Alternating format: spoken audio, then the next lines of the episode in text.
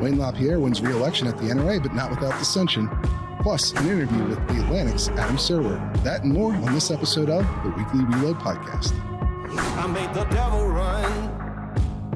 I gave him poison just for fun. I had one friend. All right, ladies and gentlemen, welcome to another episode of the Weekly Reload Podcast. I'm your host, Stephen Gutowski. I'm also the founder of the Reload.com. If you want to get this podcast a day early, make sure you head over to the Reload.com and buy a membership where you will get not only access to this particular podcast a day early, but you will get exclusive access to our members only posts, uh, which often includes most of our analysis on uh, the news of the week in the gun world. Uh, so if you want to know more about what I'm thinking, what I'm seeing in the gun world, uh, what our contributing writer Jake Fogelman is thinking and seeing, make sure you sign up today if you want to help support the reload. That is the ideal way to do it because we are 100% reader funded at this point and we need your support to survive uh, and to go on trips to cover stories like the NRA's uh, members meeting and the board meeting, which I went to in Charlotte, North Carolina this week, where Wayne LaPierre was reelected as the CEO and executive vice president of the organization for the uh, it's, boy, it's been several decades now that he's been in control of the organization, and this time it, it happened even though there had, was actually some dissension. Uh, interestingly, you had a board member who is a dissenter who has been involved in uh, trying to, I guess, change the direction of the organization uh, after they've come under heavy scrutiny from New York's uh, Attorney General over allegations of corruption against Wayne LaPierre and others uh, in the top of the agency or top of the uh, organization there, uh, accused of diverting um, tens of millions of dollars, really, of of the NRA's funds towards their own personal expenses for luxury items like private flights and fancy suits and luxury trips to different parts of the world. But that board member, Phil Journey, he actually nominated somebody to run against Wayne LaPierre at this year's board meeting or this uh, board meeting in North Carolina. Um, he nominated a former board member who, who actually his term just ended, and he was also another one of the board members, the small number of board members who have uh, attempted to uh, try and uh, fight in court against the leadership of the NRA, against Wayne LaPierre and, and uh, the other executives. Uh, Rocky Marshall is his name. He received two votes at the board meeting Wayne received 44, and then there were three members who did not vote at all. Now, if you know anything about the NRA board, uh, you'll notice that that is the math does not add up there. There are 76 board members uh, on the NRA board. Uh, it's a very big board. That's not it's not common to have that many board members. Now, the NRA says that this is uh, in part due to the fact that they have a lot of committees that the NRA does work on. Um, and so that's why they have so many board members. One of the reasons, I guess. And uh, but anyway, that means about 27, I believe, is the correct number there. Didn't vote in the election at all because they didn't show up to the meeting, uh, which is another common issue at the NRA. Um, for instance, the board meeting that I attended in Dallas um, after Wayne LaPierre took the group into bankruptcy uh, which ultimately failed for being filed in uh, not in good faith. Uh, so the group wasn't bankrupt. Um, somewhat complicated as a part of their legal strategy to avoid that uh, that New York lawsuit or to defeat it. Um, it didn't work out, but uh, Wayne took the group into bankruptcy on his own. The board met in an emergency board meeting to vote on whether or not to approve of that move. And many board members did not show up to that meeting either. I think it was about 40% of them didn't show up at the uh, emergency bankruptcy board meeting. So this is a common, a common issue at the NRA to not have uh, very many of the board members actually show up, even for important votes like the one we saw in Charlotte. But uh, at the end of the day, Wayne LaPierre was reelected again, but for the first time in a long time, there was some dissension and there was a recorded vote uh, on whether or not he should be EVP. He won handily, but Um, it's still interesting to see the internal dynamics at play at the country and really the world's largest gun rights organization as it goes through a very serious legal challenge that could threaten its very existence here in the future. Uh, and another thing that's become common, in addition to board members not attending the NRA meeting, is that I was the only member of the press who was at the board meeting. I wasn't allowed inside because it was closed to press. Um, but, uh, and I don't carry an active membership right now, um, mainly out of concerns for, you know, the appearance of conflict of interest. I don't think it's a big issue, but it, I'd prefer not to have a membership in the organization while I'm writing about them. If uh, if it becomes required that I do so to, you know, be able to uh, better report on the organization, I will do that. Um, we'll see how things work out in the future. This time, at this particular meeting, I was not allowed to sit in on the board meeting. However, of course, the the NRA members and a number of the board members who attended uh, informed me of what was happening inside anyway, so it wasn't much of a disadvantage in terms of being able to tell you all what happened there.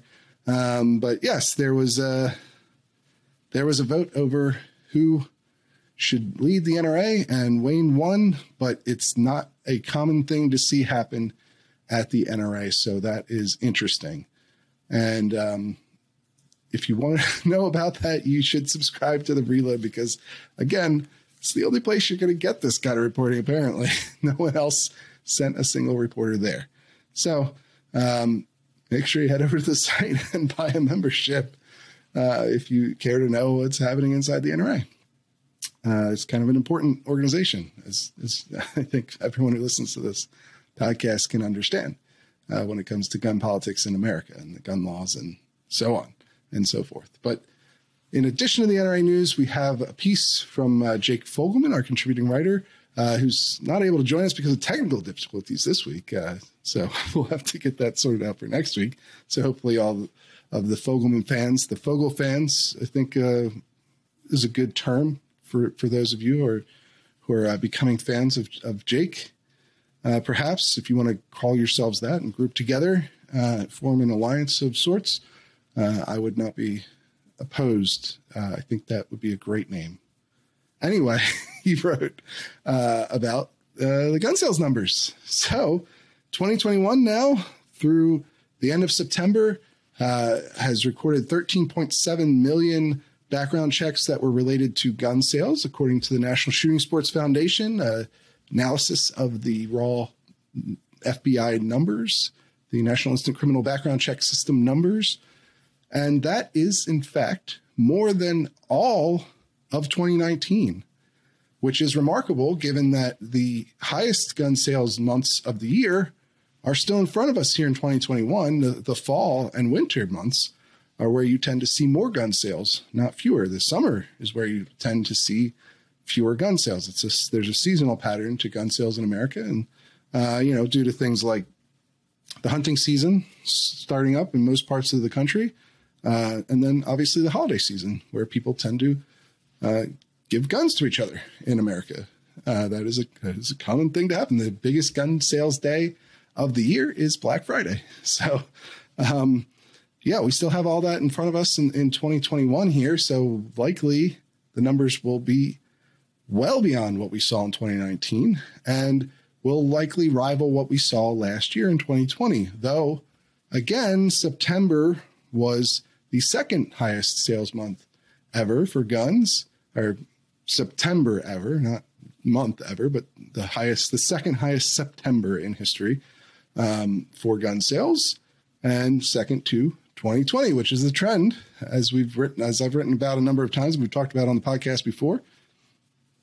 That's where 2021 seems to have ended up. The new normal now is second best ever. We are past the surge uh, and on to the new plateau, which is much higher, as you can tell from this story, than where we were beforehand. So we'll have to continue to watch that and see what develops uh, and see how these next few months here go and gun sales traditionally pick back up and uh, how we turn out for the year compared to 2020. But uh, I think there's several more stories over at the Reload if you want to check those out, or if you sign up for our free newsletter, you will get all of them in your inbox for free every week, every Friday morning. Uh, and then obviously the members get an extra newsletter on Sunday mornings that goes over more analysis of the weekend and gives a sometimes a hint at what's ahead and what I've been doing, what I'm up to, um, you know, cool things like that. So make sure you go over, join today. We are going to head over to an interview now with Adam Serwer of The Atlantic.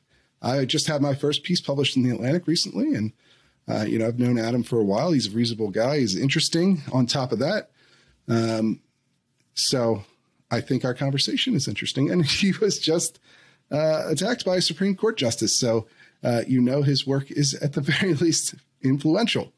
So we're going to head over there now, and I'll let myself take it away there.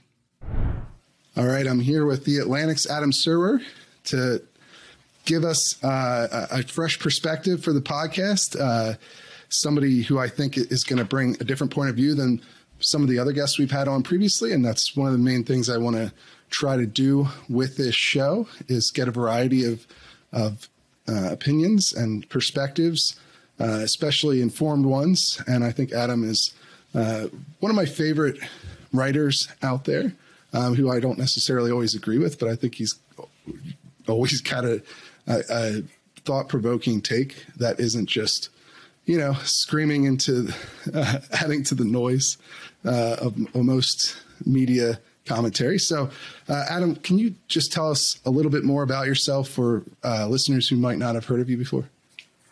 Sure. Uh, and thank you, Stephen, for that uh, very kind introduction. Um, my name is Adam. I'm a writer for The Atlantic. I, I typically write a lot about um, race and citizenship, and that you know is a pretty broad beat.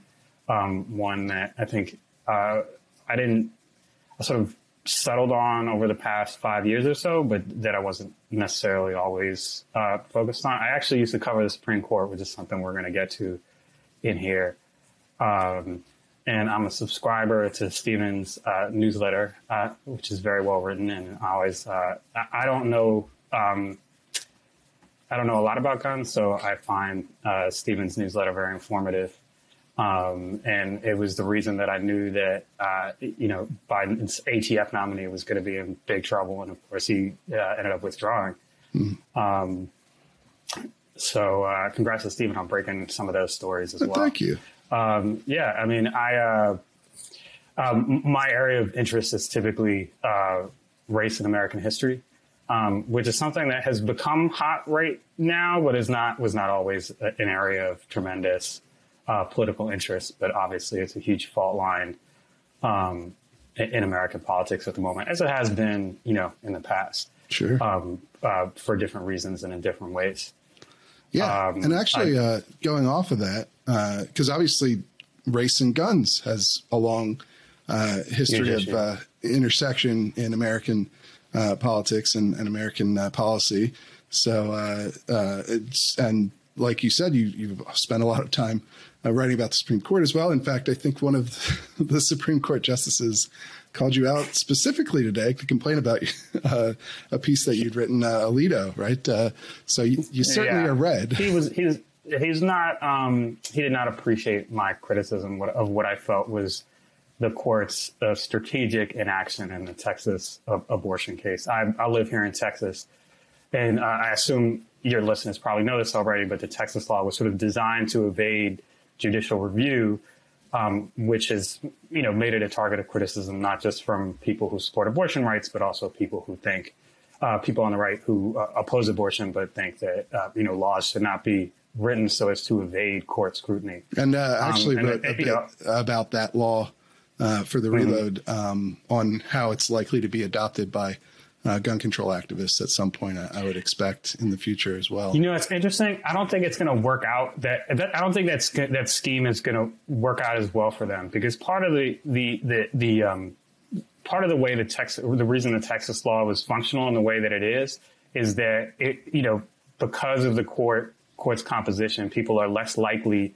Uh, you know, abortion providers or people support, groups that support abortion rights are less likely to want to enter a court challenge because they fear that the court will then use that to over, uh, overrule Roe v. Wade. Sure. Whereas I think if you're a gun owner in New York City um, and, and, New York adopts a, a, scheme similar to the Texas law, the, the line's going to be around the block uh, for gun owners to say, okay, I want to violate this law, so so you know, uh, so then I can sue and get to the Supreme Court. It just like the scheme is not as functional when you have a court that's pretty friendly to the to the right in question.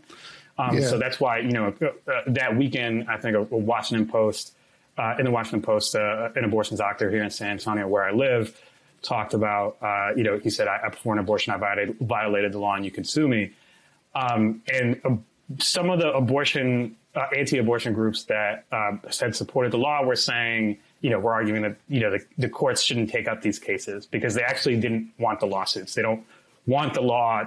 They don't want anybody to end up actually challenging the law because they just want it to sort of remain in this liminal space forever. Mm-hmm. But you really can't do that with gun rights. It, it's not going to work. They could try it, but I don't think it's going to work. Uh, yeah, I mean that's a fair point, uh, I think, but uh, certainly you could probably make a similar argument about some of the laws, the gun laws that exist. Uh, these outlier laws, like Hawaii, for instance, uh, with, has almost a total ban on all forms of of gun carry at this point, uh, and so they're sort of ripe for challenge. But they oftentimes localities will pass laws anyway um, mm-hmm. because it, you know, just like in Texas, it sort of lines up with their political interests to try and push the boundaries mm-hmm. on these things.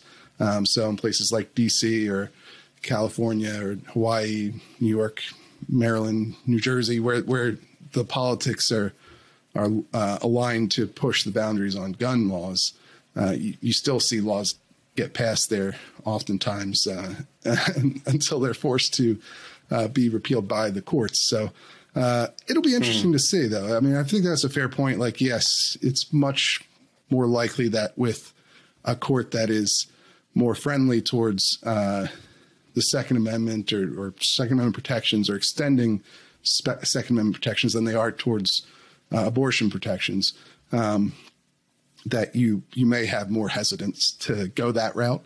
Um, although uh, that's actually one of our first topics I wanted to talk about is mm. the Supreme Court now.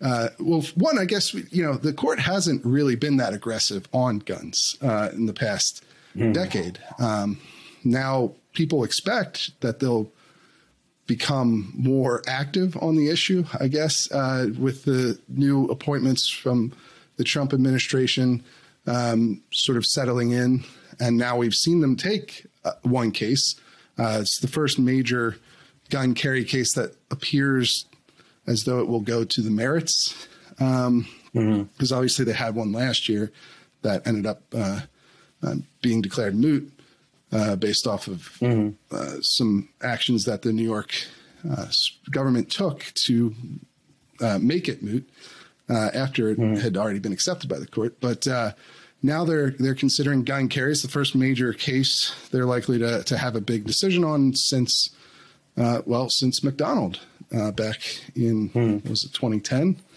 Um, so it's been over a decade now.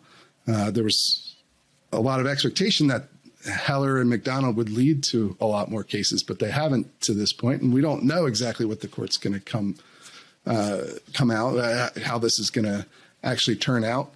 Uh, at the end of the day, we still have to wait and see. I think most people expect that New York's may issue concealed carry law, which allows essentially government officials in New York to have great discretion over who gets to mm. have a concealed carry permit, um, based essentially off of whether or not that official, I think in the, in the case of New York, it's county judges. Um, whether they believe the person has a good reason to carry their firearm for self defense, uh, where, you know, in public, even if that person has passed, you know, the, the training requirements and the background check, they still could be denied mm-hmm. under this this sort of system that New York has and that seven other states have as well, um, and which has been upheld and struck down at the circuit level, creating a split that has now resulted in this case being taken by the court. But uh, what I wanted to talk with you about just a little bit here is uh, mm. s- some of the dueling briefs that have been filed in this case. We just got the deadline um, for all the amicus briefs passed uh, earlier this month. or you know in, in September, and uh, we had some significant groups come down on either side of this. You had, uh, for instance, the ACLU and the NAACP um, in referencing specifically the racial aspect of may issue gun mm-hmm. permits mm-hmm. uh, laws. They acknowledged the sort of racist history of this type mm-hmm. of policy um, and said that it it was not uh, the appropriate remedy to strike down this New York's law completely because it, mm-hmm. New York's law is not um, specifically designed with racist intent. Uh, is, mm-hmm. I think essentially the argument they're making there, and that for you know that equal protection suits are better remedy for any concerns about the you know racial outcomes of these kind of laws that still exist today um, rather than Second Amendment suits.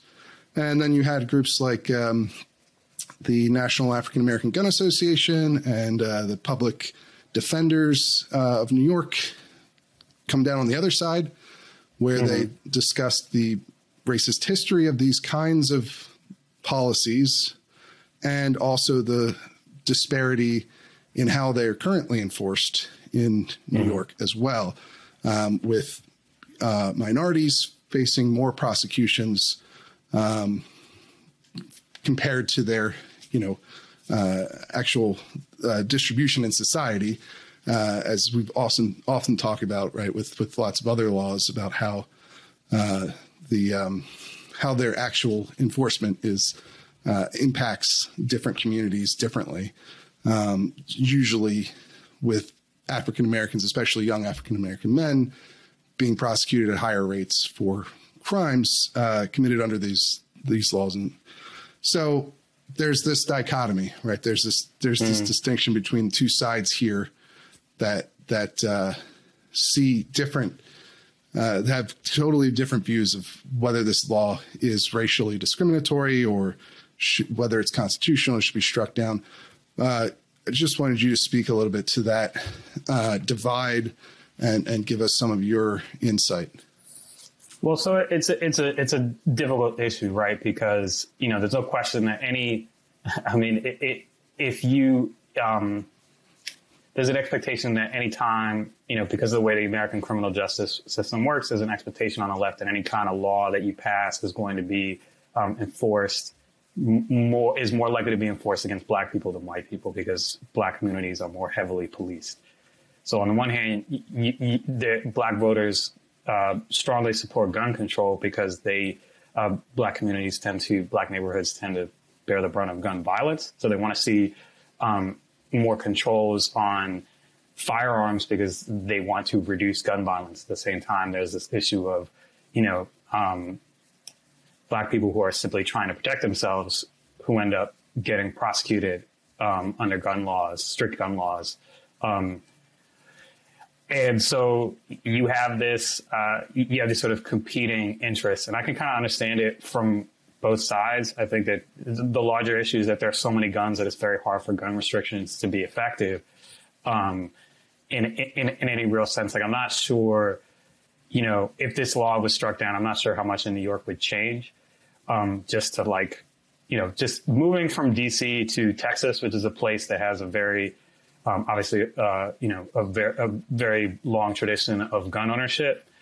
Um, you know, the Texas legislature passes these like uh, pro-gun laws every year, and, and it, nothing. There's not a lot that really changes, and part of the reason for that is, you know, you can pass as many open carry laws as you want, but like every business in Texas is going to be like, you can't bring firearms in here. So it's really not convenient to take your gun like literally everywhere you go if you live in a city um, you know, because you know property rights you you say you, are not allowed in a, in a particular business establishment.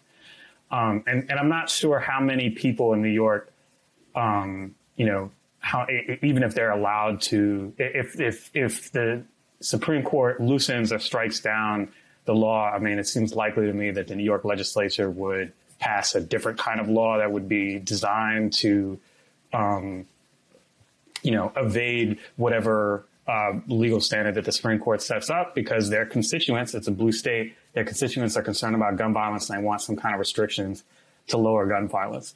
So it seems to me that, it, I mean, even though this is a big case, uh, I, and, and you can correct me on this, Dean, because you, you, you know this stuff better than I do, but it seems to me that not a tremendous amount changes if this regulatory scheme is struck down.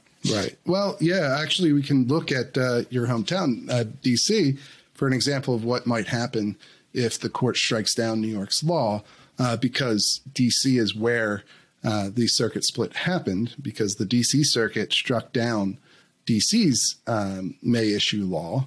Um, a few years back. Well, initially, DC had a total ban on all gun carry, uh, as mm-hmm. it's wont to do. It likes to be uh, out on a limb as strict as it possibly can be on gun uh, issues, gun laws. So uh, it had a total ban that got struck down. Actually, for a few days in DC, they had uh, permitless carry effectively because their law against concealed concealed carry mm-hmm. or any kind of carry had been struck down and wasn't being enforced. So uh, you, uh, you, were able to carry very briefly uh, during that time period mm. in DC without a permit, which I actually did. Um, at the yeah, time. I remember you tweeting that you were doing that. yes. So, uh, um, and uh, you know, no, no one was harmed in the making of that uh, that mm. video where I briefly carried without a permit in DC. But then DC passed um, a May issue law, very similar to what. not so much New York. New York has kind of a weird variant on this basic idea uh, of May issue because usually in New York they'll issue you a uh, gun carry permit, but it's most of them effectively have restrictions that make it impossible to carry in the vast majority of public places. Um, and so that's more how their law works compared to, you know, California or Maryland, where they just won't give you a permit at all. And, and so, uh, DC passed a law like that, and then that got challenged and struck down in Wrenn uh, as well. And so DC eventually got, I guess, the message here, which is that the courts were not going to allow them to, uh, at least the DC Circuit wasn't going to allow them to uh, mm. have these that style of law. I mean, DC is a, a, good example of what we're talking about. Really, I mean, DC is a, is a city whose constituents uh, have uh, suffered a lot from gun violence over mm-hmm. the years when I was growing up there in the 90s. Obviously, sure. you know, 80s and 90s, it, it, was a huge issue, and so gun restrictions are very popular. Um, and the the you know the city council is responsive to that. Um, and there's been you know obviously there's been a rise in homicides that has happened over the past year, which I think you know if I were if I were to hazard a guess, my my big theory is that uh, people are at home and drinking and then acting recklessly. Um, if, if I had to hazard a guess for why yeah. that's happening, because it seems to be uniform throughout the country. Right. Uh, but in DC, you know, there, I, I, you know, people have people who have not previously had experiences with seeing a shooting in public have seen them, um, and so I think that puts a lot. You know, um, there's a lot of political pressure for uh, city officials to do something when things like that start happening. Sure, but uh, um, uh, but so DC so, eventually passed the shall issue law, which they have now. Yeah. Now it's a fairly restrictive version of shall issue. So shall issue is where effectively the government uh, officials judge personal judgment is taken out of the process, and so long as you go through uh, the steps required to obtain a, a, permit, you will be granted one. So if you pass the background check, you take the, the training that's required. They have to give you a permit. Uh, they shall issue mm-hmm. you a permit instead of they may issue you. How many people actually do that? Um, do you they, know? in DC, there's uh, I believe it's uh, a couple thousand at this point. They've issued a bunch more in recent years, um, probably in part due to uh, some of the rise rising violence we've seen over the last year and a half. Mm-hmm. Um, I know there's just a report out recently about how there was a, a, significant increase in the number of permits issued in the city. I'm not aware of any. I'm actually not aware of a single example of a, somebody with a permit committing using any firearm. sort of crime. Uh, now, mm-hmm. uh, not that that is obviously there are people who have concealed carry permits in America who commit crimes, although mm-hmm. we, from data from uh, I believe Florida and Texas, which released their uh, all of the crimes committed by anyone who has a concealed carry permit, they tend to be uh, people who commit crimes at a lower rate than uh, police officers do. Um, and a much lower rate than the general public. Uh, as you might imagine, for somebody who's going to go through the process to get a permit to carry a gun, they will tend to be more law abiding by nature. I would I would guess. That's also it would seem not to be very wise to commit if you're going to commit a felony to commit it with your government license issued firearm. Right. Seems like a very uh, unwise approach. Sure, um, but but so uh, uh, you know we have seen sort of the uh, a real world example of what you're what you were wondering about, mm. like what would happen in New York if this goes through, um, and it, you know probably would see DC style shall issue laws get passed in mm. you know the remaining places that still have may issue. Which, to be fair, it's only eight states, but those eight states are some of the largest states, so they they make up about hmm. twenty five percent of the population. You know, California, New York, New Jersey, um, and so uh, it, it, still would be a fairly significant thing to have this happen. But you probably see quite a lot more Americans uh, by you know raw number uh, obtain concealed carry permits uh, than, mm-hmm. than right now, but. Uh, but I am doubtful that one, you know, how much of an effect it would have on the crime rate either way, I think is a very open question. I mean, again, you look at DC, uh, I'm not aware of any evidence that people who obtain concealed carry permits in DC are any sort of driver of violence in DC. Mm. And then at the same time, obviously, uh, you have seen an increase in at least the murder rate uh, in DC as well, just like the rest of the country over the last uh, year and a half, which again, which again is probably due to factors beyond whether or not uh, concealed carry permits are easily obtainable. Of course, I think that the general argument for uh, you know concealed carry advocates, uh, you will get people who argue that just more guns is less crime, just like you get people who argue less guns is equals less crime as well. Both positions, in my view, are pretty uh, unsupported by by evidence. I but, think it's hard. I, I, think it's like hard. You know, I think when you have, I think it's probably the case that if you have, obviously, if you have zero guns in a country, then you're not going to have a lot of gun crime. Sure. The question is, is there a, a scheme of regulation that can be effective in a country that has a long tradition of gun ownership? Yeah. And I think they're probably there probably and one that would pass constitutional muster, muster particularly with this Supreme Court. And and and I'm I'm I don't know what the answer to that question is.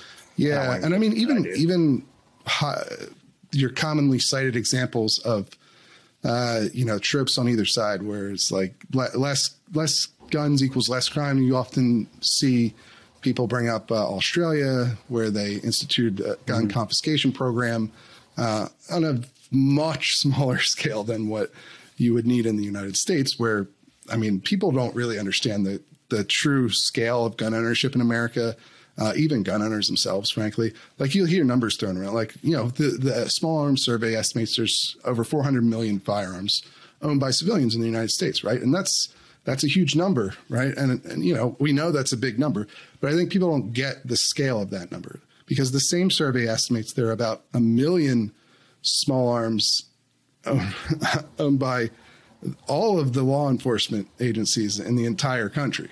Mm-hmm. So civilians own 400 times more firearms than mm-hmm. the entire law enforcement uh, apparatus of the United States.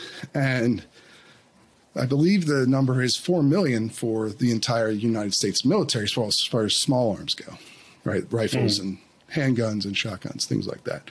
And so again, a hundred times more small arms are owned by American civilians than uh, the American. I, I, believe that's yeah, than the American military combined, and then I believe it's 10 million small arms for the entire world's military.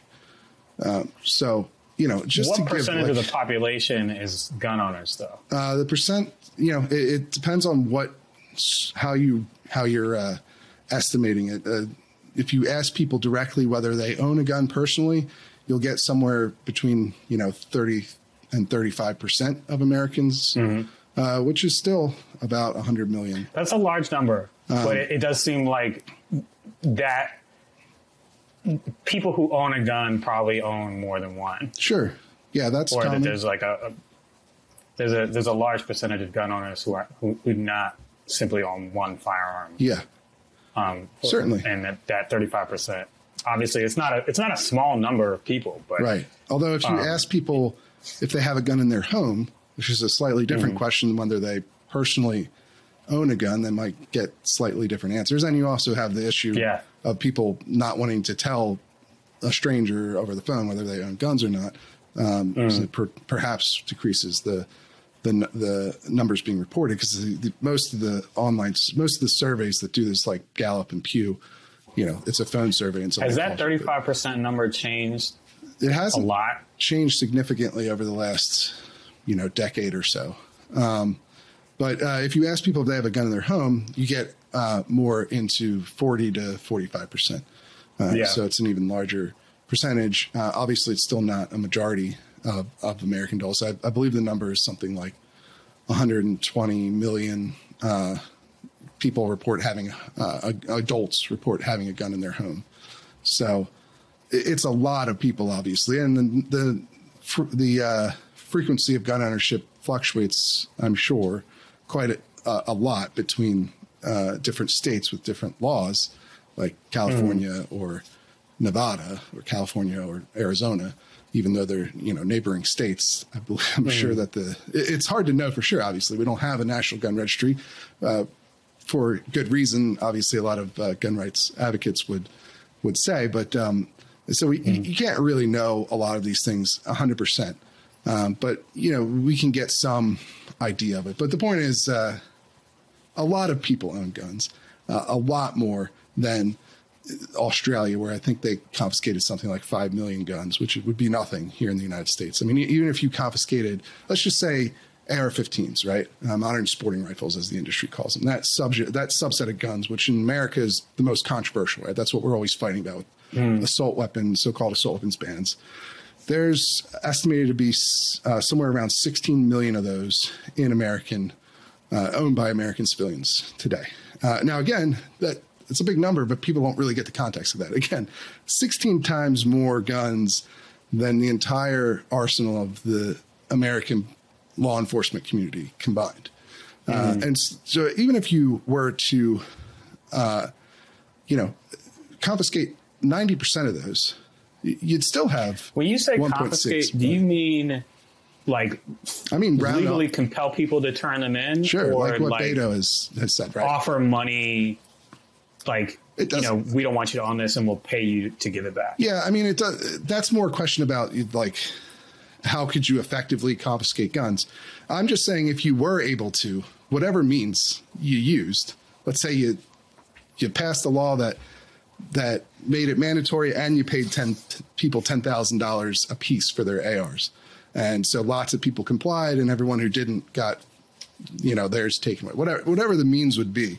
This is a fantasy scenario, but The even numbers, in that case the numbers of you're still going to have more AR-15s in civilian hands than there are all guns in uh, police hands in the entire country. Right? See, I don't actually, I don't actually know if um, if the if the numbers are really the obstacle here. I, I, I actually think Mm-hmm. Sure. it, it is more the political tradition around guns is a Yeah. larger obstacle to anything like that. I don't think Right. it's the. I mean, like the actual number. Like I don't know. I, I can't imagine a situation in which you would go. Uh, uh, the American government would support someone going door to door to take away anything at No. all ever. Like I can't. I can't think of anything. Like I can't think of another object uh, in history where, where something like that would happen. But I also think, you know, there's obviously a, a long political tradition around firearms in the United States that I think makes that kind of scheme politically infeasible. Yeah, I mean, I agree. given, My point uh, here is you know, just, uh, I think you're absolutely right as far as like the the, the political practicality of a, of a mass gun confiscation in the United States ever happening is is near zero. I mean, it would.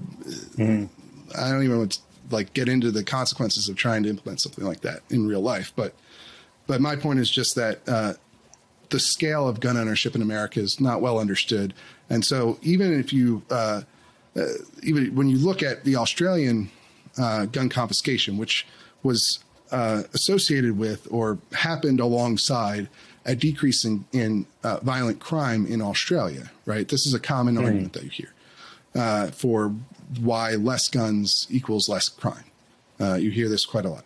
Uh, now, of course, this happened in the 1990s, right? And so, uh, what happened in the United States, which had, which to my point, has far more guns mm. that you would need to confiscate to get to an effect like what the Australians had uh, in terms of how many, mm. how, uh, you know, what percentage of the population. It seems to me it would be far easier. I mean, it, it, politically speaking, um, it would be feasible in you know some hypothetical political circumstance to mm-hmm. ban the manufacture of those guns, but sure. not to eliminate. Well, we did that once, right? Their, yeah, right. we did that once already under Clinton. Yes. Um, but but not to like remove them from cir- commercial circulation. I think that would be difficult. Yeah, yeah, certainly. But uh, but my my only point here, I, sorry, I keep getting a sidetracked, but my my only point here is that yes, Australia experienced a decrease in violent crime between the 90s and now, uh, and they happen to have confiscated, uh, implemented a confiscation program mm. uh, in that country uh, in that time period. But if you look at the United States, and so people point to that as like, oh, this is evidence that fewer crimes means, uh, you know, fewer guns means fewer crimes. Uh, but if you look at what happened in the United States in the same time period, uh, the gun, the number of guns here increased significantly um, in terms mm. of, uh, you know, the number of background checks sale, uh, on gun sales done in the time period between the 1990s and today. The numbers are in the, you know, tens of millions, if not hundred million plus. But uh, and in that same time period, we saw the same uh, decrease in violent crime. Uh, now, this is over the last year and a half, we've seen an increase in specific kinds of violent crime, specifically murder. Um, mm. But you know the the trend matches, even though we the United States basically did the exact opposite policy of what Australia did, uh, which mm. is to to sell a lot more guns. And then at the same time, obviously, you can look at uh, the crime rates of, of uh, other countries which have fewer guns um, and, and, see that their violent crime rates are lower, especially their gun crime rates. Um, so the idea mm. that more more guns automatically equals less crime is also, I think, a stretch. Um, but you get these mm. these sort of, you know, uh, uh, arguments made all the time, uh, and I, I, think it's it's a bit with lacking in nuance, to say the least. Mm-hmm. But I guess one area this extends to that I wanted to talk to you uh, briefly about uh, is the governor's race in Texas that's coming mm-hmm. because now yeah. we have Beto O'Rourke uh, getting in apparently again to uh, this. Well, I guess he he's running for governor for the first time. He ran for senate mm. and president, but um, and failed at, at, both of those things. But he's uh, been a buzzworthy candidate for quite a while now in uh, the Texas Great Blue Hope, I guess. And mm-hmm. um, now he's at it again. And obviously, I think our listeners will remember him mainly for his pledge to take uh, Americans' AR 15s and AK 47s away from them by force if necessary. Um, and I wonder what you think about how that's going to play in Texas specifically. Well, I think uh, you know Abbott is underwater, which is unusual, um, and, and, I think the reason for that is that he has, uh, you know, he's facing a primary challenge from his right, hmm. um, and he, uh, you know, he has sort of a reputation as kind of an elder statesman, as in he's very conservative, but he, you know, he's not a crazy person. Um, and, and Texas is a you know right of center state, and so uh, you know people want a relatively conservative governor um, and he was, but he was seen as like a responsible person, not, you know, loony. Um, and his handling of the pandemic, he has, um, you know, he's played a lot of games. You know, he did this thing where he uh, he, he, banned masks, but then you know, sort of the, when things got really bad in 2020, um, and cities started issuing you know mask requirements, he was like, "See, I told you you could do that." He, he just played a lot of games with efforts to um, mitigate the pandemic and with you know interfering with cities jurisdictions yeah, city jurisdictions like ability to pass restrictions to mitigate the pandemic um, and obviously you know the, the sort of a, a, myth of texas is like austin is the only blue area in texas but that's not really true I mean, Texas is experiencing the same political, rural, urban political polarization as every, everywhere else in the country. So a lot of the cities are, you know, pretty liberal. Um, Does that leave think, an open path for Beto, or do you think his I mean, I think comments it, it obviously it has, you know, it, it, it, it, has made made the state bluer. You know, Romney beat Obama here by double digits, and you know, Trump beat Biden by single digits. So obviously, the state is getting more modern, and you know, Beto came close against Cruz in 2018. But anytime you have, um, anytime it's a midterm election, the president's party usually suffers.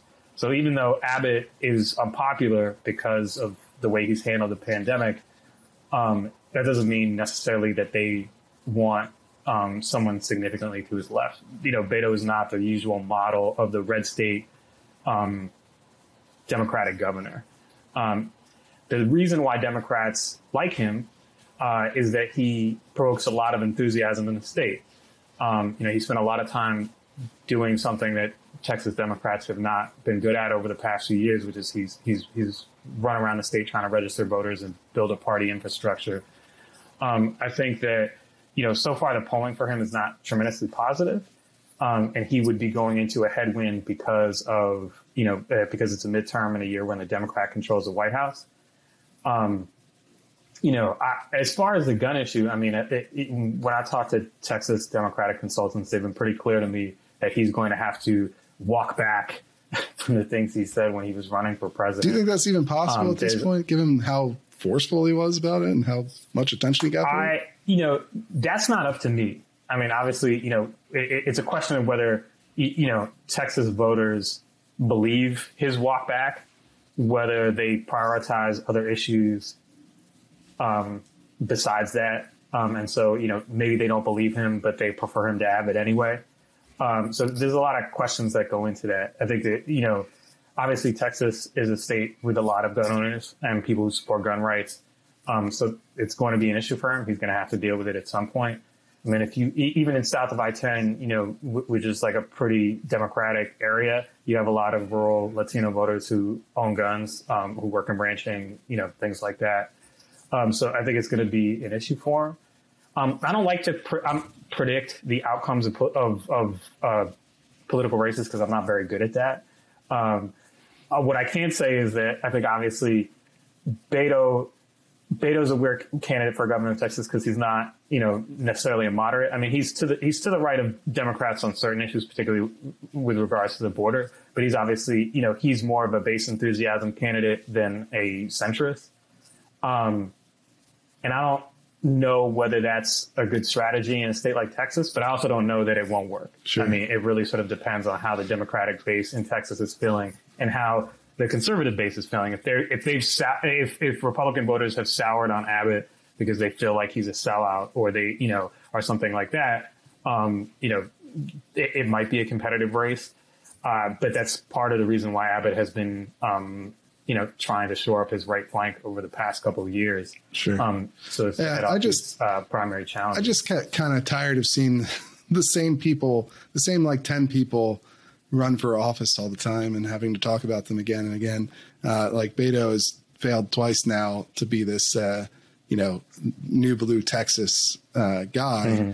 Uh, and now we're gonna do this again. I, I, don't know. Maybe somebody else in the primary will. Well, to be in, surpass. To be him. completely honest, there isn't a, a deep bench of Texas Democrats because they haven't, you know, held office, held statewide office in, in, in like 30 years. So sure. Um, there's not a, a tremendous. I mean, I, I suppose if you were, if you want to do something like in Louisiana or Kentucky, you you would find, um, you know, a, a relatively conservative, a Democrat who has a good, you know, who has a statewide reputation for being a moderate and try to run them. Um, I'm not sure why they haven't tried to do that. Um, Wasn't a lot of Beto's excitement comes from outside of Texas, right? He can raise money right. from from he can raise money liberals across the country, um, I guess. You know, it, it's it, it, you know, there's an issue of you know, I mean, part of the issue with the urban rural polarization is if you nominate a moderate, are you going to depress turnout in areas where you need to juice it? Sure.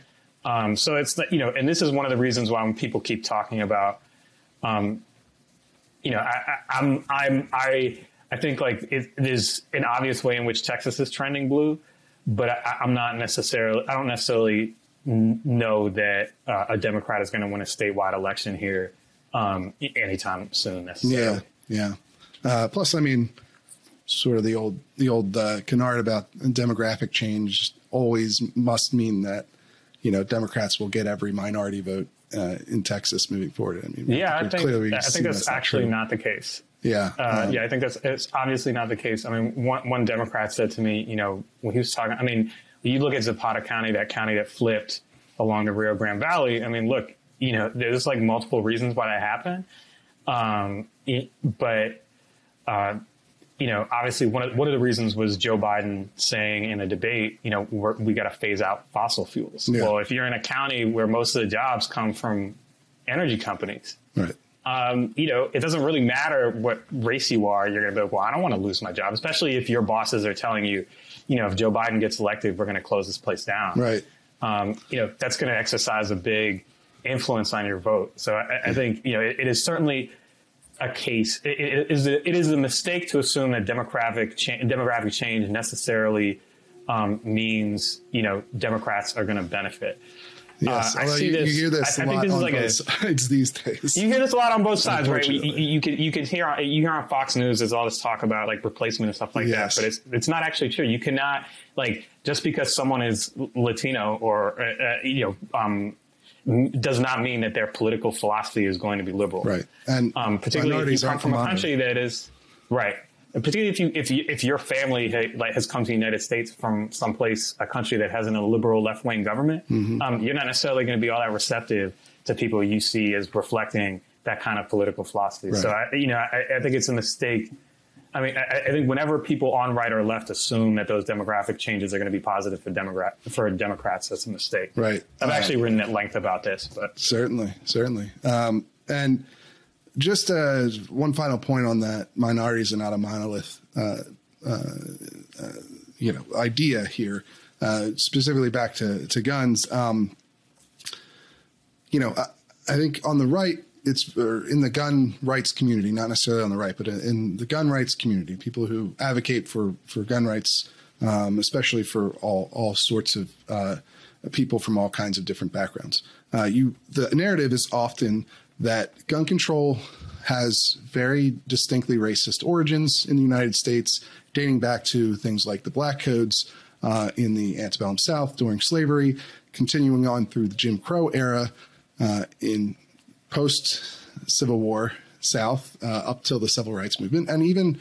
uh, necessarily, you know, even even in how it uh, the the outcomes are uh, affecting minorities today, uh, in how some of these laws are actually um, enforced in practice. Um, You know, disparity in, in how and who gets convicted. And we talked a little bit about, about this at the beginning, but uh, you know, that is kind of the the full view that you get from gun uh, rights activists when we talk you know, hear about uh, race and guns in America.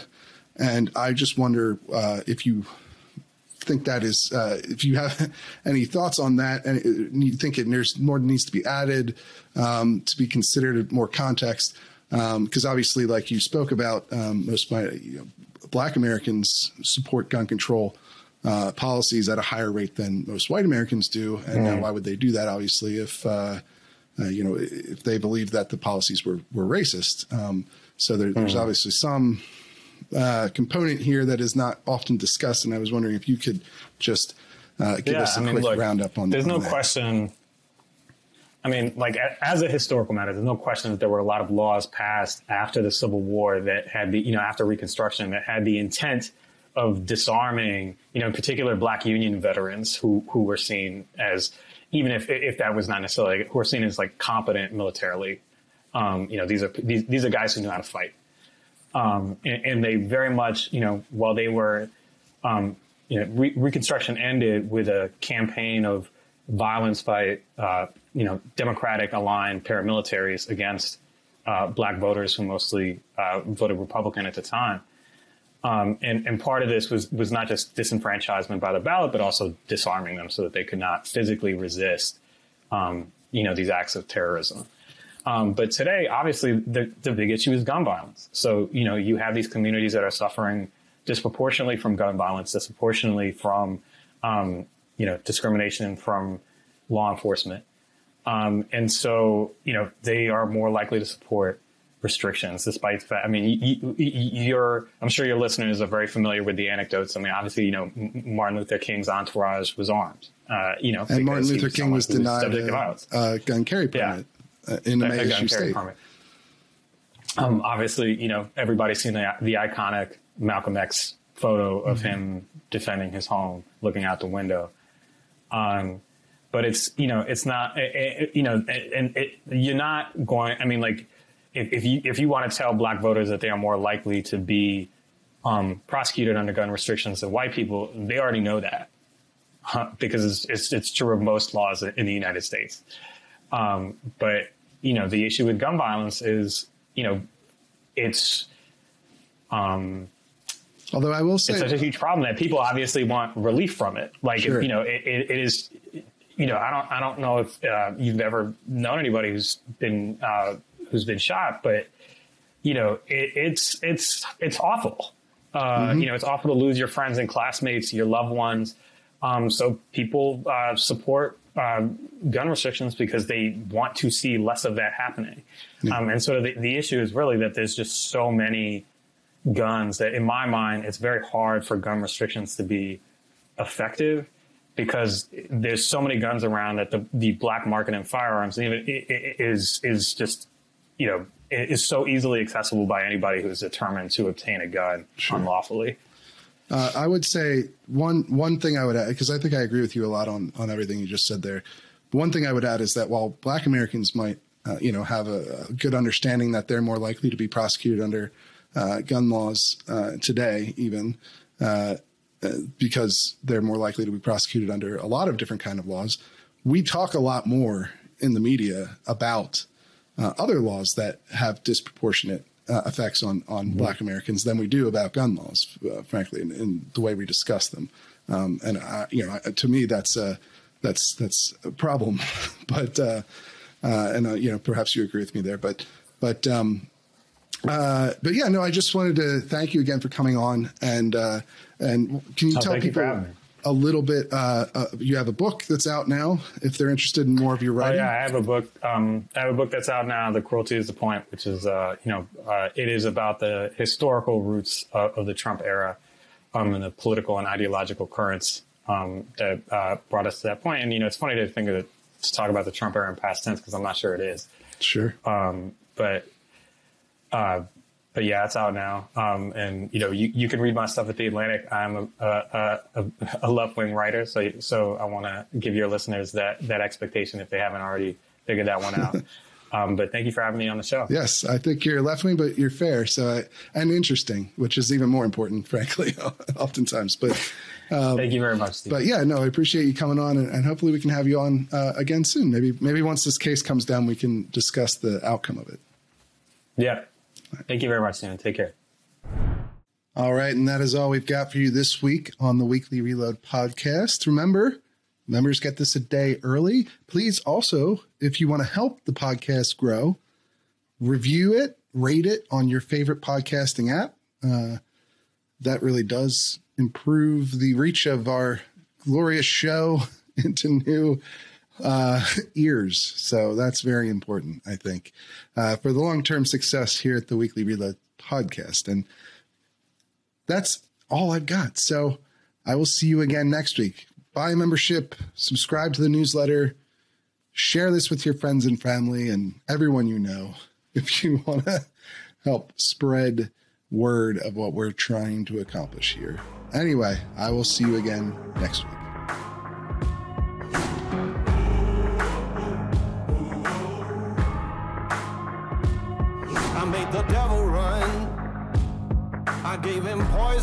just for fun. I had one friend, now there's none.